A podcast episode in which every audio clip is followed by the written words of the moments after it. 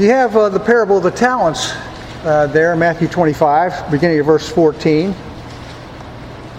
where uh, people are giving different are given a different amount of talents, and they're responsible for what they do with those talents, uh, as the end of that parable shows us. And also uh, Romans 2, 1 to 16, after speaking about sin and the downward spiral of sin in chapter 1 verses 18 and following. In chapter 2 he speaks to the he's speaking to the person who thinks who thinks they're okay. They're they're morally okay. And he says therefore you have no excuse o man every one of you who judges. In other words you're the person who says oh yeah that's a bad person. I, I don't do anything like that. To that person he says, You have no excuse, for in passing judgment on another, you condemn yourself because you, the judge, practice the very same things. And he goes on to, in this passage to talk about uh, all who have sinned, in verse 12, without the law will also perish without the law, and all who have sinned under the law will be judged by the law. For it is not the hearers of the law who are righteous before God, but the doers of the law who will be justified. So God, and then he says, he ends by saying, On that day when, according to my gospel, God judges the secrets of men by Christ Jesus. That people are responsible for their actions and will be judged accordingly. Thus, the hearers of the gospel are responsible for how they respond to the gospel, for their reaction. If they reject the good news, they're guilty of unbelief. Uh, as Jesus said in John 3, whoever does not believe is condemned already because he has not believed in the name of the only Son of God. In fact, a person without Christ is, is already under condemnation. And then again, though, in talking, talking about human responsibility, Paul, who was entrusted with the gospel, is responsible for proclaiming the gospel. Uh, we need to think about human responsibility on both sides of the issue. You know, the person who's receiving the gospel is responsible for how he handles, how he responds to it. But those of us who are believers who have been commissioned to proclaim the gospel, we're responsible for proclaiming it. So we have to take our responsibility seriously as well. In fact, Paul uh, says if he neglects his commission, he's penalized for unfaithfulness. In 1 Corinthians 9:16 he says, "For if I preach the gospel, that gives me no ground for boasting, for necessity is laid upon me. Woe to me if I do not preach the gospel." So God's sovereignty and man's responsibility are taught us side by side in the same Bible, and sometimes, as we saw last week, in the same verse. In Acts 4, 23 to 31. The same passage. Both are, are guaranteed by the same divine authority, and both, therefore, are true. So it follows that they, they must be held together and not played off of each other. Man is a responsible moral agent, though he is also divinely controlled. And though he is also divinely controlled, he is also a morally responsible agent. God's sovereignty is a reality, man's responsibility is a reality too. So this is the antinomy we have to deal with in terms of evangelism. And remember, this this is really this class is really about evangelism. Just we're looking, talking about divine sovereignty in relationship to evangelism. So we have to think about we have to think about this antinomy in terms of evangelism. That's the way we want to think about it uh, in this class. To our finite minds, it's inexplicable, these two together. It sounds like a contradiction. Our first reaction is to complain about it. That, this, that it's absurd. In fact, turn to chapter 9 of Romans. And the Apostle Paul deals with these same questions people bring up their objections to this contradiction. In Romans 9, verse 19, after talking about God's sovereignty, just before that, he says, um, For this very purpose I raised you up, speaking to Pharaoh, that I might show you, my, I might show my power in you, and that my name might be proclaimed in all the earth. So then, he has mercy on whomever he wills, and he hardens whomever he wills. You will say to me then, Why does he still find fault? For who can resist his will? So you see, they're bringing up the argument. Well, wait, it's not fair. If, if, if all my actions are controlled by God, how can he find fault with me? That's, that's what he's, he's arguing here in this passage. If God orders all our actions, how can it be reasonable or right for him to act also as our judge and condemn our shortcomings? But notice how Paul replies to that. He says then in verse 20, But who are you, O man, to answer back to God? What will, will what is molded say to the molder, Why have you made me like this? In other words, he doesn't attempt to demonstrate the righteousness of God in his, in his actions here. Instead, he rebukes the spirit of the question itself by saying, You know, you're a creature. You were created by God. How can the creature complain to the Creator about how He's made? That's that's Paul's argument here. Back to the back to the uh, complainer.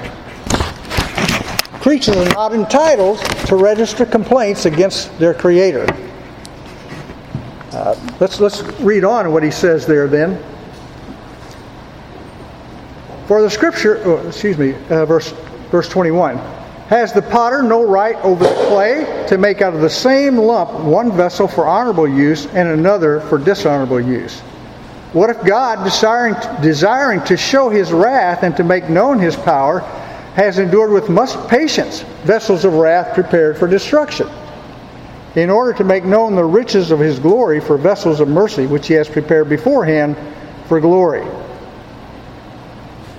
So, earlier, Paul had shown that God's judgment of sinners is also completely just since our sins richly deserve his sentence. We saw we see that in Romans chapter 1 verses 18 and following, in 2 1 to 16 that we were looking at just a minute ago.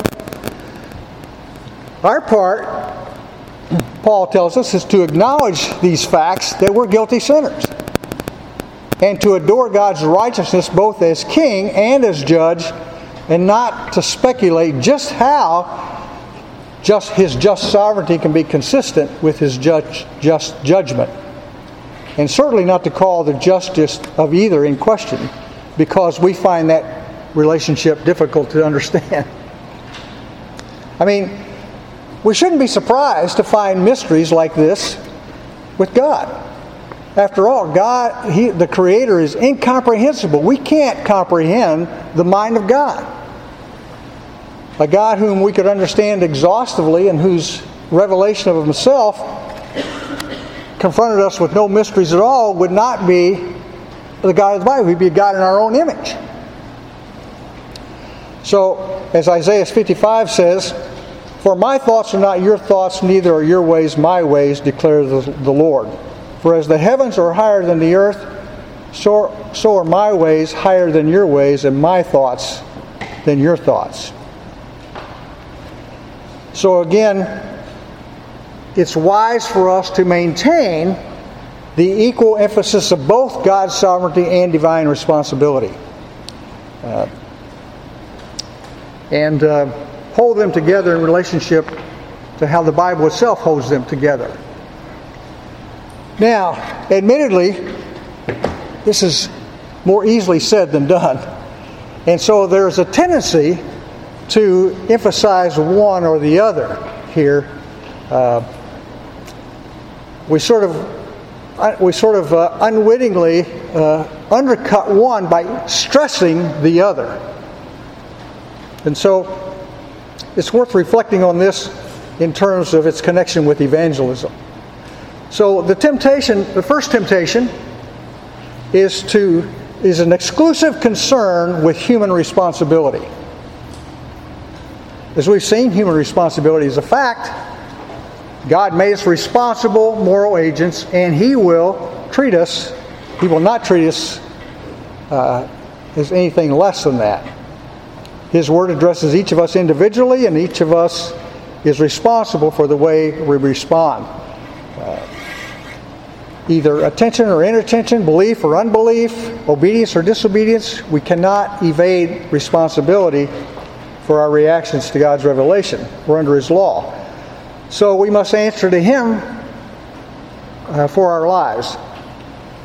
Man without Christ is a guilty sinner. He's answerable to God for breaking God's law. Uh, and that's why he needs the gospel. And when he hears the gospel, he's responsible for the decision he makes. It sets before him the choice between life and death, which is the greatest uh, choice, the most important choice that a person can make. When we present the gospel to an unconverted person, that person without fully realizing it, will try to blind himself to the seriousness or the gravity of that issue. He will sort of play it off as well, it's not that important, kind of a thing. And justify himself sort of shrugging it off. Then we have to use every legitimate means in our power to bring home to that person how serious this decision is and how serious his situation is under God. Uh, urge him not to treat himself, not to let, not let him treat so solemn a matter in an irresponsible way. That's our responsibility to do that. Similarly, we ourselves have a responsibility for making the gospel known. As I said before, uh, we have that responsibility. Every Christian, God's command, you know, go and make disciples of all nations. And that wasn't merely spoken to the apostles, but the whole church there. Evangelism is an inalienable responsibility of every believer in every Christian community. So it's, it's necessary that we take the thought of human responsibility uh, seriously, both as the proclaimer and as the hearer of the gospel. But we must not let it drive the thought of divine sovereignty out of our minds. You see, we can focus so much on human responsibility that we, that we drive divine sovereignty out of the whole picture. And that's where the danger lies. While we must always remember it's our responsibility to proclaim the gospel, we must never forget that it is God who saves. Okay, not us. God who saves. It's God who brings men and women under the control of the gospel, and it's God who brings them to faith in Christ. He does that. Our evangelistic work is the instrument God uses to do that. Um, but the power that saves is not in the instrument, it's in the hand of the one who uses the instrument. It's in God's hands. And if we forget that only God can give faith, we'll start to think that the making of converts depends, in the last analysis, what we do and not on God. We'll start to think that the decisive factor is the way we evangelize. Incidentally, um, you know, I was asking last week uh, how we how you happen to come to faith. I, one of the things I've observed over the years is that in hearing testimonies about how people come to faith, the way that person comes to faith is the way they think that's the way evangelism should work because it worked for them because it brought them to Christ. If a person came to Christ because someone uh, shared a track with them, as I was talking about last night, the four spiritual laws or something, they will be sold on track ministry. That's the way you should do it. If someone came to Christ in a Billy Graham crusade, they're going to be real big about crusades and, all of that. So keep that in mind and, and be open about other ways of coming to Christ, okay, and other methods of evangelism. Because you might, some people might think, well, you know, I just can't, I just can't go up to a stranger and and share a track with them or that kind of a thing. Well, you don't have to do that. There are other ways of evangelism. We'll be talking about that later. But uh, I just throw that in because uh, we can get we can get real excited about how we came to faith and think that's the only way you do it. You know, sort of. But we have to be careful in regard to not ruling out God's sovereignty here at, uh, by stressing so much human responsibility. This is probably this is probably the temptation more the one who comes from a uh, an Arminian denomination or background. Uh, there's probably more of that emphasis and more of that danger of this temptation for people coming from, from that background. So let's kind of work this out. What would happen if, if we thought it was our job not simply to present Christ, but actually to produce converts? How would that affect the way we evangelize? That would make it man-centered. Okay. In what way? How? How? How? You're relying on yourself to do it, not really relying on God. Okay. Mm-hmm. It's not God, it's, it's not going to the results. Okay. And what are some ways that we? What are some ways that that would might show itself that we're depending on on ourselves to in all this? How would that show in the way we actually do evangelism? Repeat this prayer after me. Pardon?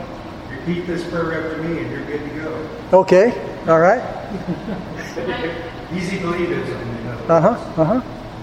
you start changing the substance of what you present Okay. yet in an effort because the ultimate goal is how whether what your performance is, so to speak, and you achieve that goal. That's what really matters. Then suddenly you can change anything to achieve that goal. Sort of water it down a little bit to make it more acceptable to say yes. Say too, we might end up more badgering, like not allowing the root of the Holy Spirit to work in our life, and we might be on somebody all the time. Uh huh. Yeah. Yeah. yeah. Ar- Arm twisting in a sense. We can take personal offense if they don't respond the way we want them to. in a church situation, uh, you might sing 39 verses of just as I am until someone responds. Uh, I've seen that happen. so, um, you know, our evangelism becomes pragmatic and calculating. And, and we think it's our presentation that's important.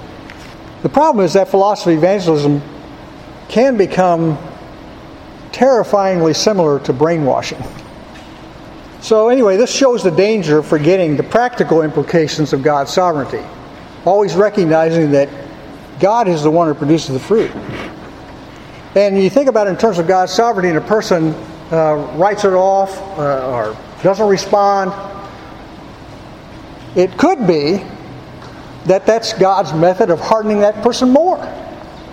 Now, it's also true that you may be planting a seed and somebody else is going to water it and then somebody will reap down the line. We don't know any, but we do know that God is sovereign. And if a person doesn't respond to us, that's not our responsibility.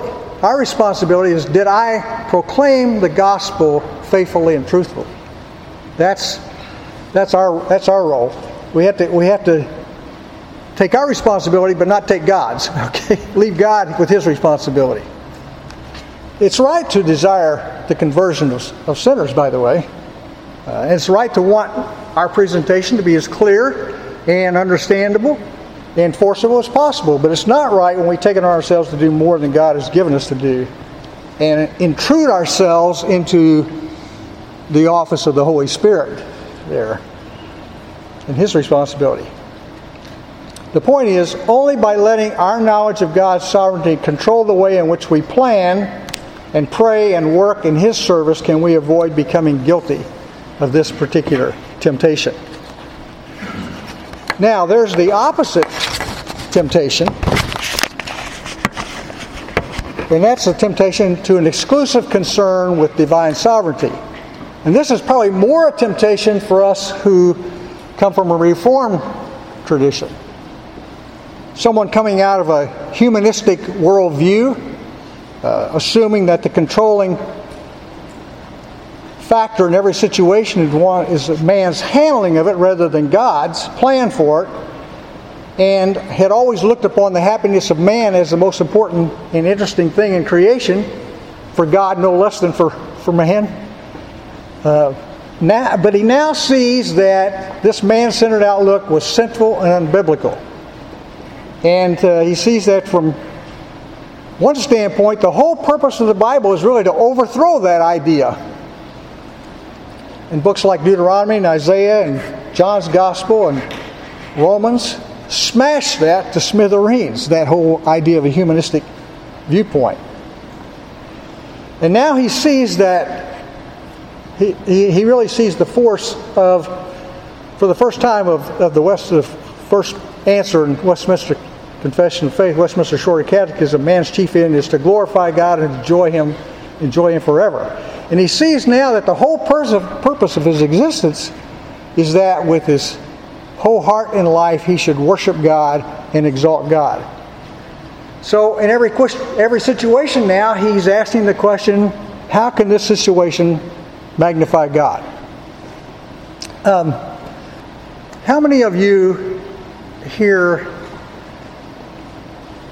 came to the truth of Reformed theology from another tradition as an adult.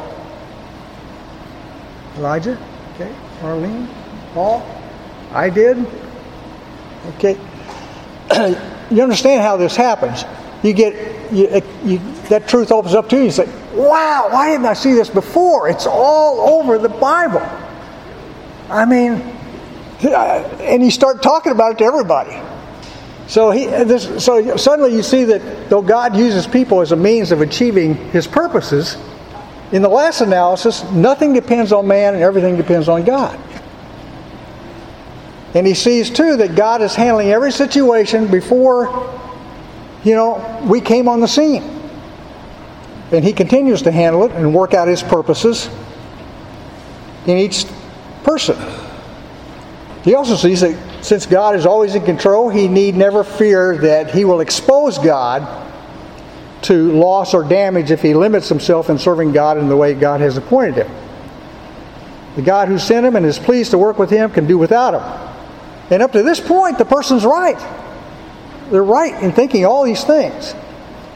However, his temptation is that in his zeal to glorify God by acknowledging his sovereignty and grace, and by refusing to imagine in his own that it, refusing to imagine that his own services are indispensable to God, he's tempted to lose sight of the church's responsibility to evangelize.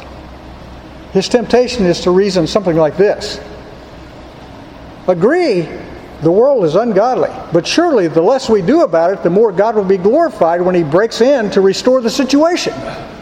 The most important thing for us to do is to take care that we leave the initiative in His hands. We don't want to run ahead of God. That's the temptation for this person. And the classic instance of this kind of thinking was provided uh, more than two centuries ago by the chairman of the Ministers Fraternal at which William Carey introduced a proposal for a mission society. The chairman piped up, Sit down, young man. When God is pleased to convert the heathen, he will do it without your aid or mine. Now, before we uh, criticize that chairman too much, he had at least grasped that it's God who saves. Okay, and that's important and that he saves according to his own purposes and does not take orders from man in the matter. And he had grasped too that we must never suppose that without our help, God would be helpless. In other words, he took the sovereignty of God very seriously. His mistake was that he was not taking the church's evangelistic responsibility with equal seriousness. He was forgetting that God's way of saving people is to send out his servants to tell them the gospel.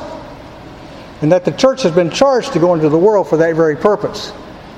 And that's what we must not forget in our, in our zeal to magnify the sovereignty of God that we have a responsibility, a serious responsibility to take the gospel out uh, to others, as a church and as individuals. You know, it's no, uh, you know, thinking about God's sovereignty, it's it's uh, it's not a coincidence that you live where you live, and that your neighbors are your neighbors. I mean, uh, God has placed you where He has for His purposes, uh, or where you work, or the people you're around. God has placed those people there.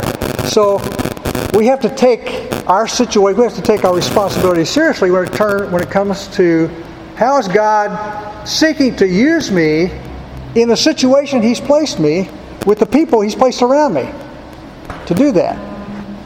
You know, I, I heard a person um, say one time that the non Christian has two problems when it comes to evangelism.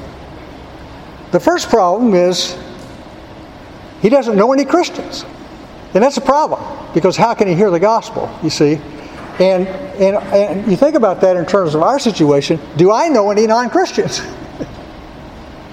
you see, if we just hang around with, with believers and we don't know any non Christians, how are we going to fulfill our responsibility to, to share the gospel? So that was the first that was the first problem the non-Christian had. The second problem he had was he does know Christians. You know what I mean? Christians who aren't being Christian, who aren't acting like Christians. Okay, so let's keep, keep those in mind when it comes to evangelism. So, our goal as we proceed is to take both doctrines seriously as the Bible does and to view them in their positive biblical relationship. C.H. Spurgeon was once asked if he could reconcile these two truths to each other. And he said, I wouldn't try. I never reconcile friends. so, uh, in the Bible, divine sovereignty and human responsibility are not enemies. They're not uneasy neighbors. They're not in an endless state of a cold war with each other.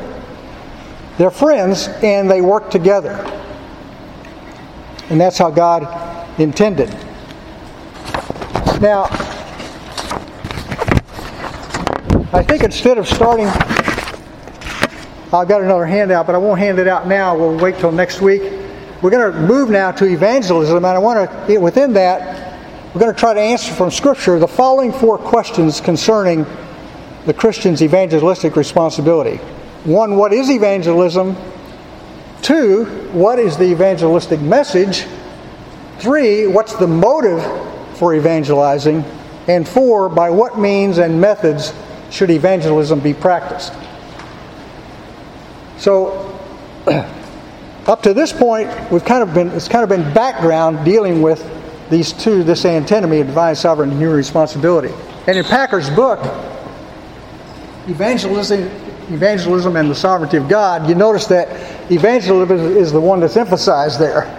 We're just talking about divine sovereignty in terms of how it relates to the evangelistic enterprise. So, we're going to stop about five minutes early. You have more time to have coffee and fellowship together before the service begins. Let's pray. Lord God, thank you um, for your word. Thank you, Lord, that you've entrusted it to us to proclaim to those you place around us. Help us to take it seriously, Father. We thank you too, Lord, that you are sovereign and that you're the one who saves. And we are only the instruments. Help us to do that. Help us to be your instruments, Father. And pray too, Lord, for our worship service in a few minutes. We pray that you would fill Paul with your spirit as he proclaims your truth we pray that uh, we might hear it with ears to hear and eyes to see and hearts to respond, that you would be glorified. In Christ we ask. Amen.